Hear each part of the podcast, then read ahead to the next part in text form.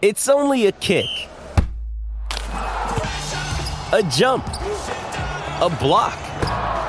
It's only a serve. It's only a tackle, a run. It's only for the fans.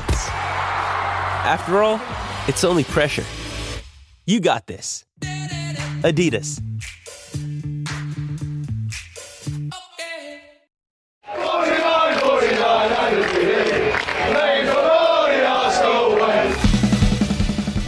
Hello and welcome to the Arsenal Way. Back again with you guys for another show and another episode of our Arsenal analysis series, the show in which we tactically break down each of Arsenal's league performances over the weekend with the help of a fantastic guest. I am today joined by David Hughes. How you doing, mate? Are you well?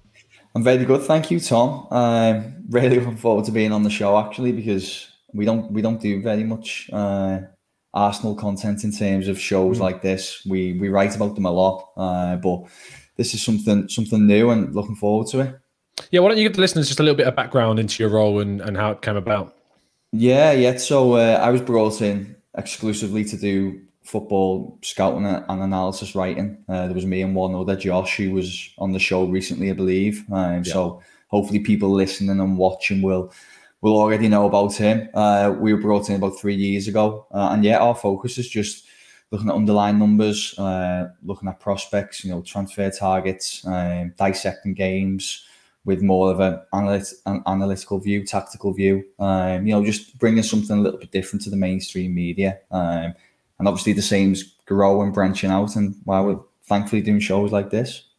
Absolutely. Um, no, it's great to have you on, David, and I'm sure that we're going to get into lots of the the tactical stuff about the game. But just kind of speaking generally, I'm watching it back and seeing the difference between how Arsenal was so good against Spurs a week prior, and then in the game against Brighton, it was a lot different. Uh, and I, to be honest, for myself, I put a lot of credit towards Graham Potter and actually how mm. their system pressed Arsenal exceptionally well. But were you surprised at how different Arsenal's kind of performance was against both teams?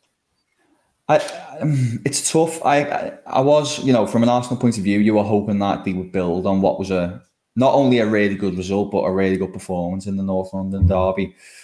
That being said, um, Brighton are a really top side. You know, I think a lot of people who maybe don't pay that much attention to stuff beyond their own team, uh, or maybe just look flat at the league table, see them as this kind of bottom half team. Um, a manager who has a lot of hype, but maybe don't understand why. But you know, they were a really good side last year as well. Um, and things just weren't always falling into place for them. Um, or they didn't maybe have the, the, the, best players in both boxes, which is which was quite decisive. But as you've seen from the start they've made this season, you know, they're a really good team. Fans who, who watch the game uh, between the two on Saturday against Arsenal would have, would have saw why so many people rate Brighton.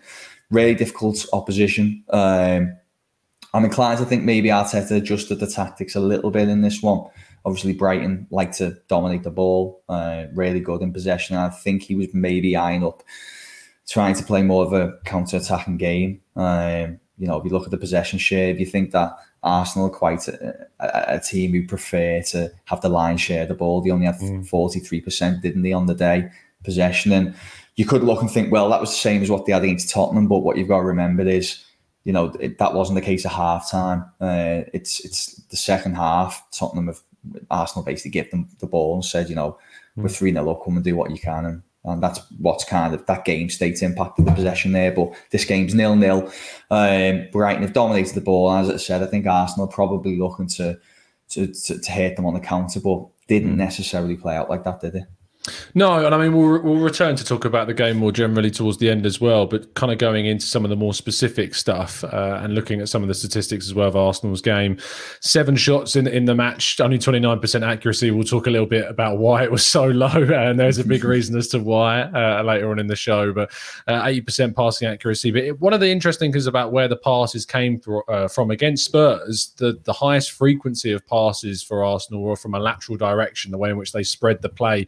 Really really strongly and stretched Spurs really well. But the difference was, I suppose, when you come up against a side like Brighton that play a back three, it's much trickier to stretch a defence with a back three because you've got effectively a back five uh, in, in, those games. And I think when you look at kind of the passing shape uh, and the links between players, uh, in the Tottenham game on the left and the Brighton game on the right there, you can clearly see the strength of those passes going across the pitch spreads Arsenal's back four, but actually against Brighton, they look much narrower and the passes are much weaker because there's less going on as well and wasn't as strong those passing links between players. Do you think that's that's right in saying that the, the, the Brighton system really kind of suffocated Arsenal's ability to to play how they wanted to?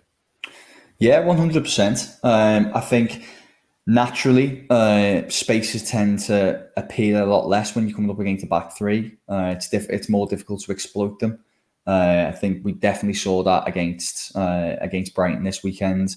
I think if you look at the struggles teams have against uh, Thomas Tuchel's Chelsea on the other side, who deploy a back three system, um, you see a lot of the same issues because it, it gives a really good spread across the field. Um, and I thought the, they imp- implemented the game plan really well. And these visual visualizations really sum up the, the issues Arsenal had in terms of progressing the ball um, and working it between themselves. It was a it was a tough afternoon in that sense. It was. I mean, you're just looking at some of the average positions there. You've got Xhaka and, and Partey against Spurs, very much up against that halfway line, and against Brighton, they're they're much further back, uh, and they were penned into their own half for a lot of the game. And Arsenal tried to play out from the back as they've had a lot of success with players they brought in like Ben White and Tomiyasu, but those two weren't able to be anywhere near as, as impactful on on Brighton as they were against Spurs. And one of the big things and the big compliments that Arsenal had against Spurs was the way in which they were able to balance their attack the, the the number of attacks across the the midfield and through into the forward line was pretty even six five seven from left to right. But against Brighton, whilst they maintained that high frequency of seven attacks on the right hand side, Arsenal's left suffered and I think from my from my point of view, a lot of that was down to Lokonga coming in for Granit Xhaka and that losing that influence of that left-footed, confident, progressive passing that Xhaka can bring to that left-hand side. Whereas Lokonga, 21-year-old, finding his feet in the Premier League, right-footed, very different style of midfielder to Xhaka as well. Do you? And it's something we'll discuss in more detail when we talk about Lokonga in a bit. But do you think that? This game would have either one of two routes encouraged Arteta to maybe find a different solution to Xhaka's absence, or do you think it would have gone, you know what, it's his first game, Lokonga, after replacing Xhaka. I'm going to put more emphasis on trying to improve him through these games. Yeah, look, it's one of them, isn't it? We've got the benefit of hindsight now, haven't we? Mm. Say it's probably an experiment that.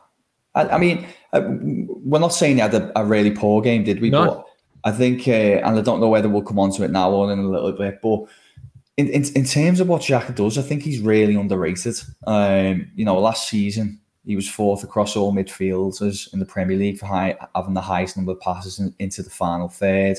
He was in the top ten for progressive passes too. You know, he, he's proven to be one of Arsenal's best players in terms of progressing them through the lines and getting them, you know, from the defensive third, from the start of the midfield third through mm. up to near the attacking third. And when when he's not inside, he's a, he's a miss, and that's that's something I remember thinking when it looked like he was on his way out. Uh, I don't know if there was other factors in that. Tom, you'll probably be able to clarify that better. But in the summer, mm. it looked like he was moving on to Roma, didn't yeah, it? And uh, it did, yeah.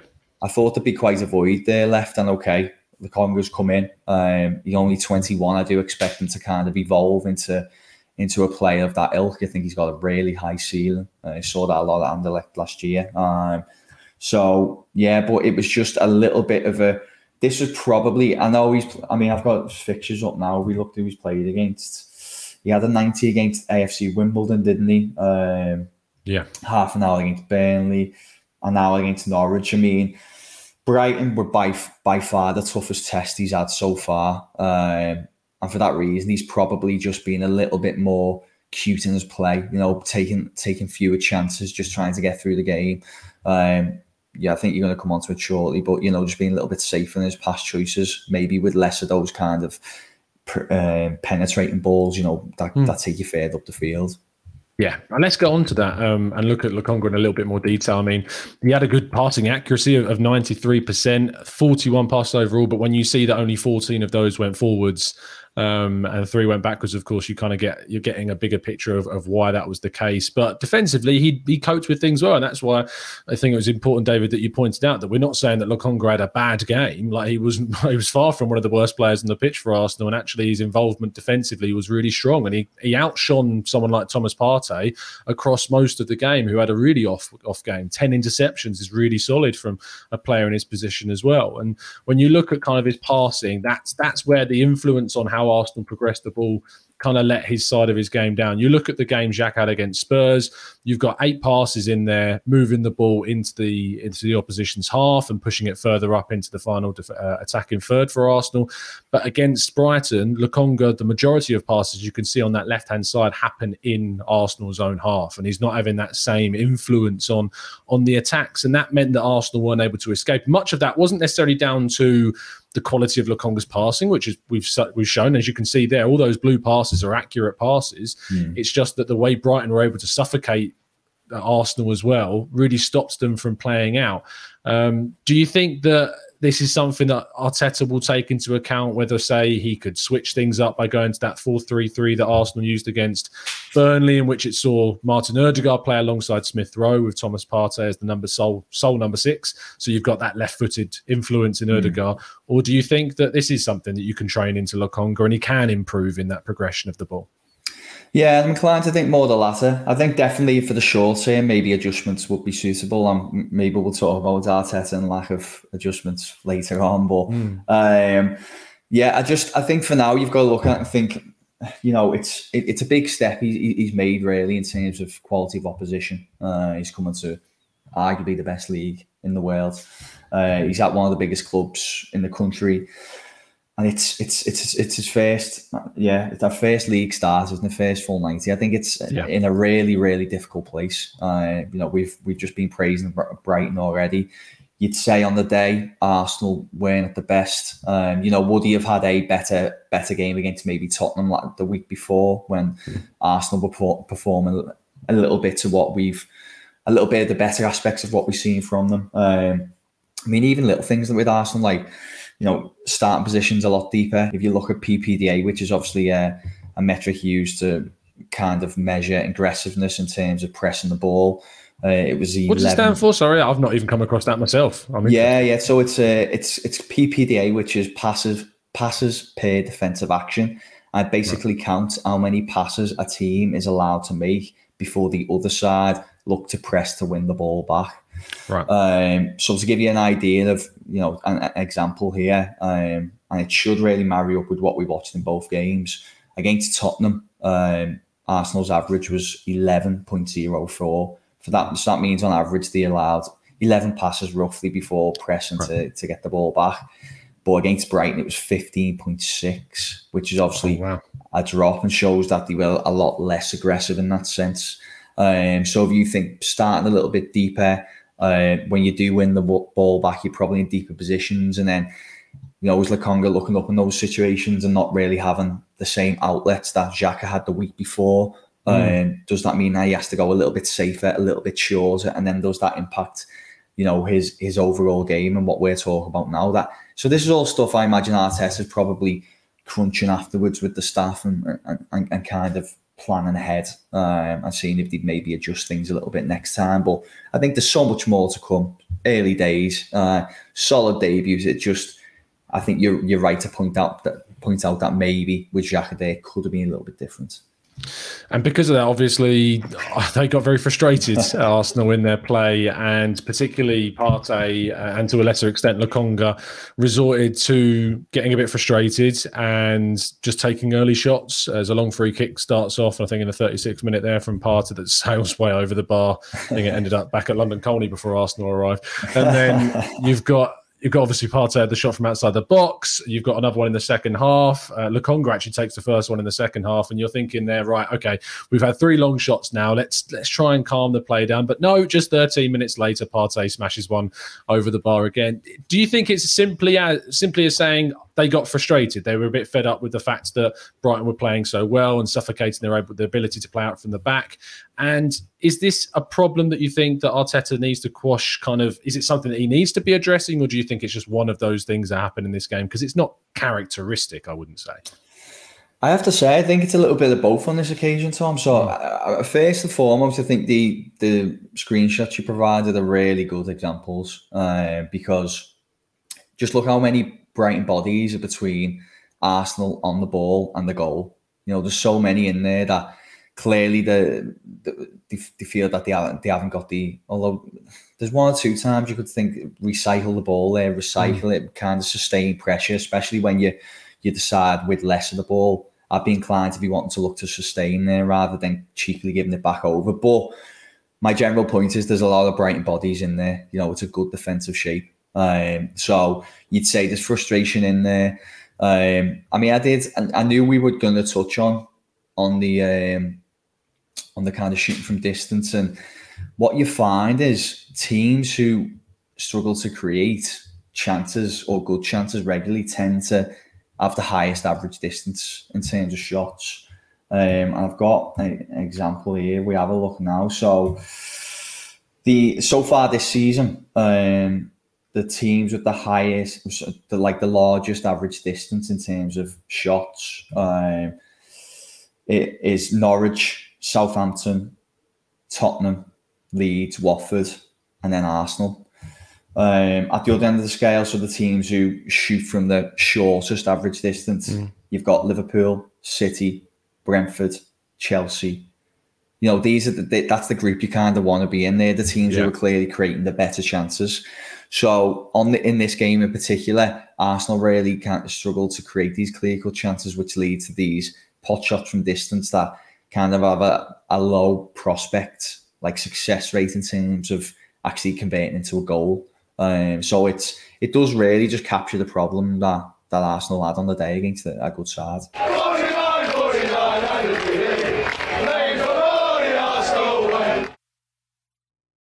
Looking kind of the, the, best opportunity that Arsenal had in the game fell to Emile Smith Rowe, and it became a topic of much debate amongst Arsenal supporters. People taking matters into their own hands, drawing passing lines uh, for Smith Rowe where he should have passed. Um, we got an article coming out this afternoon, which actually I think we've got an article out already, which is breaking down this movement in even more detail. But I didn't want to skip over it.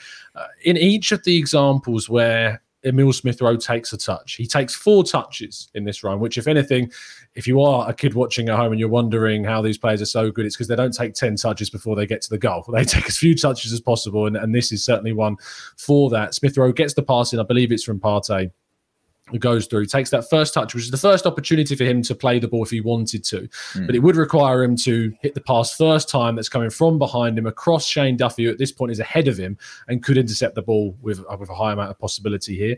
The second opportunity is on his second touch after he's, you know, pushed the ball ahead of himself to run onto. Duffy's now closed the gap a lot more. His vision is also blocked by Duffy, so he's not 100% aware of where Saka is at this point. And you can move on to the third ch- chance where he actually tries to do the right thing, where he tries to feint Duffy uh, and tries to cut back. You can see it with his body language in that in that image that's mm. captured there in the bottom left hand corner of your screen.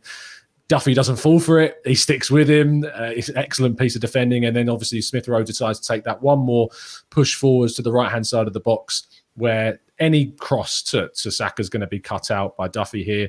And so he has to take the shot. Now, it's in my opinion, he's done everything right. I feel like he should go towards the goal. I feel like he should go for the shot. The only issue is the finish. And the issue comes from the fact that in his last and final touch, he just overhits it that ever so slightly too much. So that when he goes to take the shot, he's stretching for that shot and he can't get his foot around the ball enough. And so, mm. because of that, it doesn't go where he wants to, which is clearly in the bottom left hand corner. Instead, because he can't get full purchase on it, it just goes straight to Robert Sanchez, uh, who makes a simple save and it goes out for a corner. But do you think that the Arsenal fans are probably being a bit harsh in, in criticising Smith Rowe for not squaring it to Saka in this scenario? Uh, just a bit, Tom. Just a bit. Yeah, I think. You know, I actually think that there's, there's two bits of really good play here. I think contrary to what people, Arsenal fans might, might initially thought, I think it's it, it's good attacking play, play from Smith Rowe. If you think he can, from where he carries the ball from, um, I think he's consistently looking for that pass. Realistically, the window doesn't really open thanks to some fantastic defending by Duffy. Um, you could maybe argue the, the, the first shot that you're showing here. Um, that was probably his opportunity because there's more space uh, in behind to play the ball for Saka to run onto.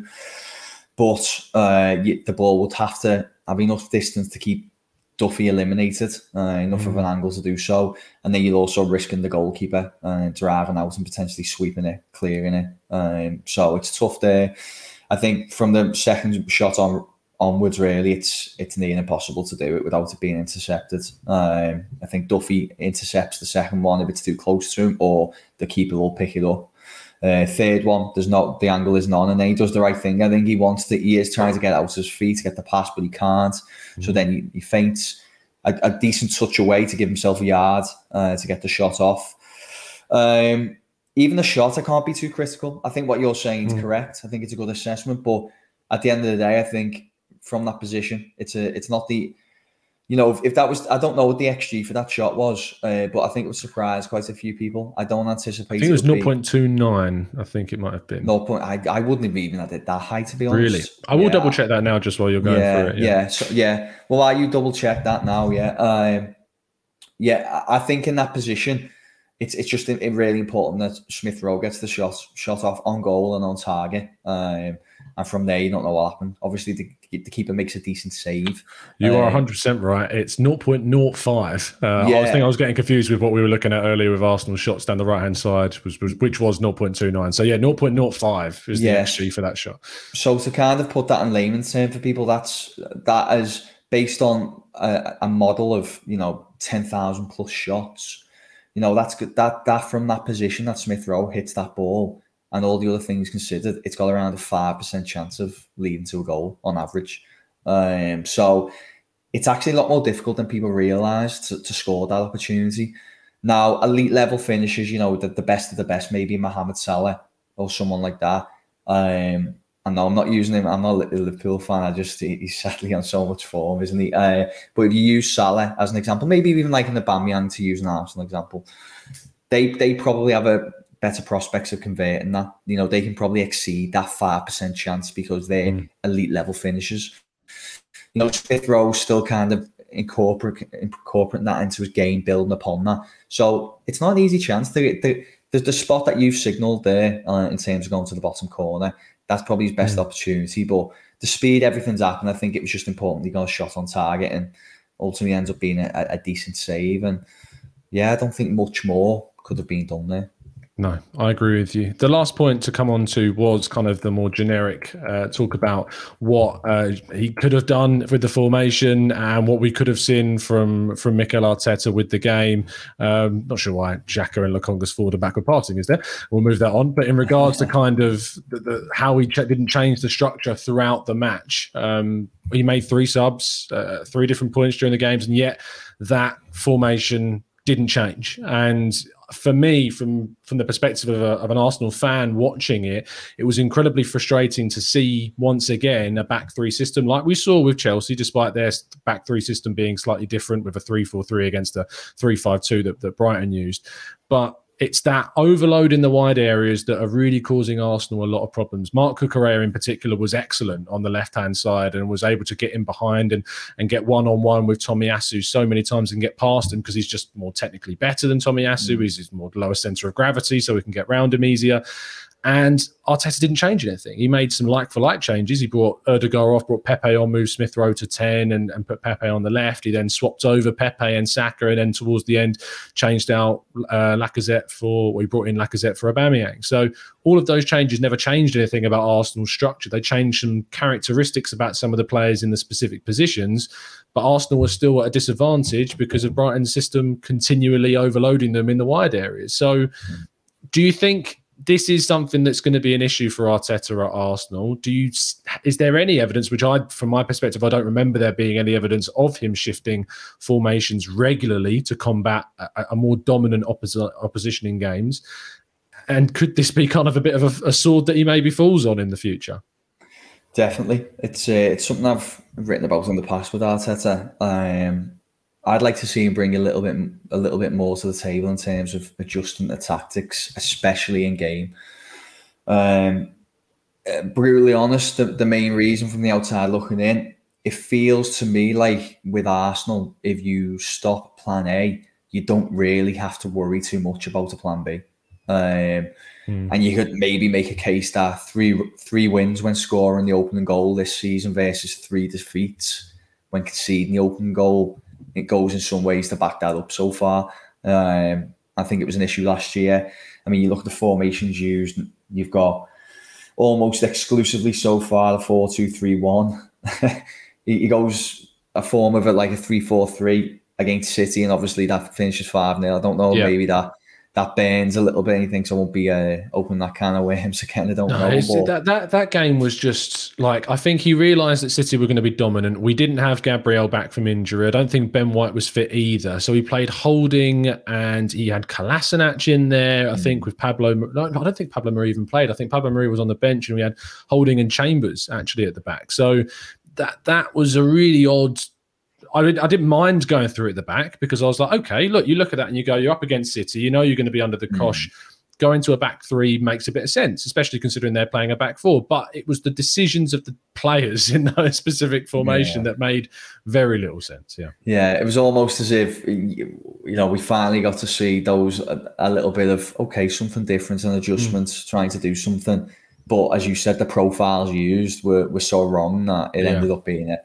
And uh, okay, it's City, you know, really bad result, but City can kind of do that, can't they, to, to anyone on the day. It just seems that Arsenal happen to be the team on the day. But yeah, I guess that's to summarise. That's that's probably my issue with Arteta. I think he's. Uh, he's kind of got an ideology in place, hasn't he? Uh, he's from the mm. same school as well. You know, he's he, his mentor Guardiola. He, he's obviously trying, not though not a carbon copy, he's trying to implement some similar fundamentals. But um, I think he's he's still got to evolve a little bit in that sense. Otherwise, it is gonna it's gonna harm Arsenal and potentially it could. Because you may be uh, obviously Tom, I'm from the outside looking in, but mm. it seems to me like a lot of Arsenal fans are still unsure about him. Um, so I feel like he needs to he needs to do he needs to evolve fairly quickly. He needs to think about changing things. Otherwise, that group will probably grow more and more, uh, and it could mm. become quite. It could be in an untenable position, I guess.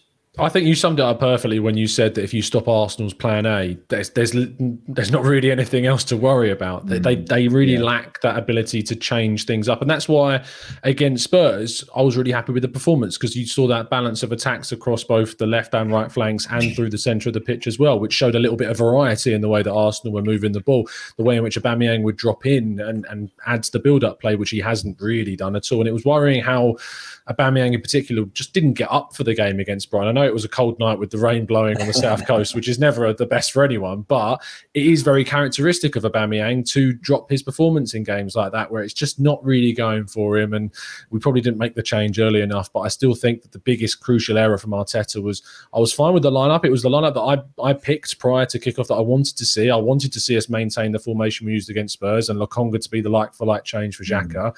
But I'm not a coach, and even I could see that it wasn't working after yeah, a certain amount yeah. of time. And you're thinking if it's not working, you can't just stick with it. This definition of insanity that you go back to. So they had to change it. Arteta didn't change it, and he just made like for like decisions, which cost Arsenal possibly two points. If anything, he was saved from losing all three points by some really good defending from the likes of Ben White and Gabriel in the game. We haven't really touched mm. upon loads because we could talk all day about how excellent they were, and you can overanalyze maybe the amount of chances that Brighton had. I felt that Arsenal defensively limited Brighton to fairly low chances in, in regards to the likelihood of the chance of those scoring. There was only a couple that really stood out for me, which was the the, the Burn header um, from across that came in. I think it was in the first half, and in the second half, the, the one that Ramsdale did really well to claw away from from yeah, Neal Maupay, yeah. and that was a really bit of goal, good goalkeeping. So it was actually weirdly, I thought it was Ramsdale's worst game in an Arsenal shirt from a distribution standpoint, but that kind of hmm. shows how good he's been since coming in. Yeah, um, but yeah, any final thoughts gonna... though, David? Yeah, well, I, I, I, funny enough, I guess it ties into Ramsdale, but um, I actually think Arsenal's recruitment, um, and this is a, a, positive, has been really good uh, for a little while now.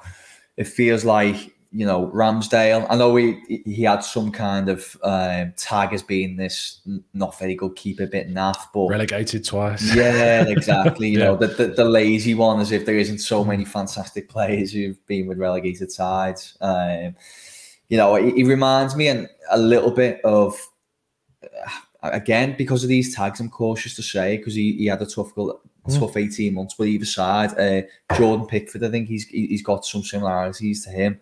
Um, I think he'll probably one day overtake him to be England's number one as well. If being honest, mm. uh, but yeah, you know, just I think recruitment's been really good. Young, hungry players uh, who all look to have high ceilings. Um, seems like the club's maybe avoiding the, the traps of these more high risk investments. You know, like your, your Pepe's and mm. I know Pepe hasn't done too bad in his Arsenal career, but because of the money spent and because mm. he didn't have that transformational impact on the team, um, it's it's pretty much looked as a bit of a failure that that signing. And obviously, it's a lot of money to to pay. Uh, I think had you had Arsenal got him in for you know ten million perhaps, then you'd be fairly content with with what he'd done so far and what's to come. But um, so I think recruitment's really good. We talked about Arteta and what he needs to do, um, but I suppose we should accept that We've got a really young Arsenal side, um, the youngest yeah. officially in, average uh, in the Premier League this season. Which you know, yeah. I think it's probably been a while, hasn't it, since that since Arsenal have had the youngest average age. So that's good. Um, and maybe you know all together kind of grow as a group and, and start becoming a more competitive side again in terms mm. of you know Champions League places and hopefully more. Yeah, just with with those types of investment, it just means it's going to take more time, and and that's always something that Arsenal fans struggle with is being uh, patient because they've been patient for for so incredibly long to to get back to the top. So, if it is going to happen, I feel like as you say there, David, the recruitment that's happened over, the, especially the last kind of eighteen to, to twenty four months, has been so much better than the previous decade. So mm-hmm. that that shows some real improvement. But a massive thank you, David, for for coming on today and and helping with our breakdown. Tell people where they can find you. Yeah, yeah. Um, you can find me on uh, at da hughes underscore Twitter. Um, same on Instagram, although I'm a little bit less active on there. Um, well, especially last night when everything just died. So yeah, well, definitely last night. Yeah, it felt like uh, you know everyone was in my world then. But mm. no, I do, I do, do still use it, and obviously uh, any Arsenal content that I cover will be on uh, Football London as well. So do check it out. Absolutely. And you can find out all of our uh, written content, as David says, they're over on football.london. But make sure you are subscribed to the Arsenal Way. We'll be bringing you these tactical insight and Arsenal analysis videos every single weekend. There is a Premier League game. None next weekend, I'm afraid, because it is the dreaded international break. Um, but I'm sure there'll be lots for David to break down from a, maybe an international perspective. We'll wait and see, see if there's any interesting club performances that we see over the, the next couple of weeks or so. But as I say, please make sure you do subscribe to the channel. And uh, yeah, let us know what you think in the comments section below. But as always, keep following us down the Arsenal way.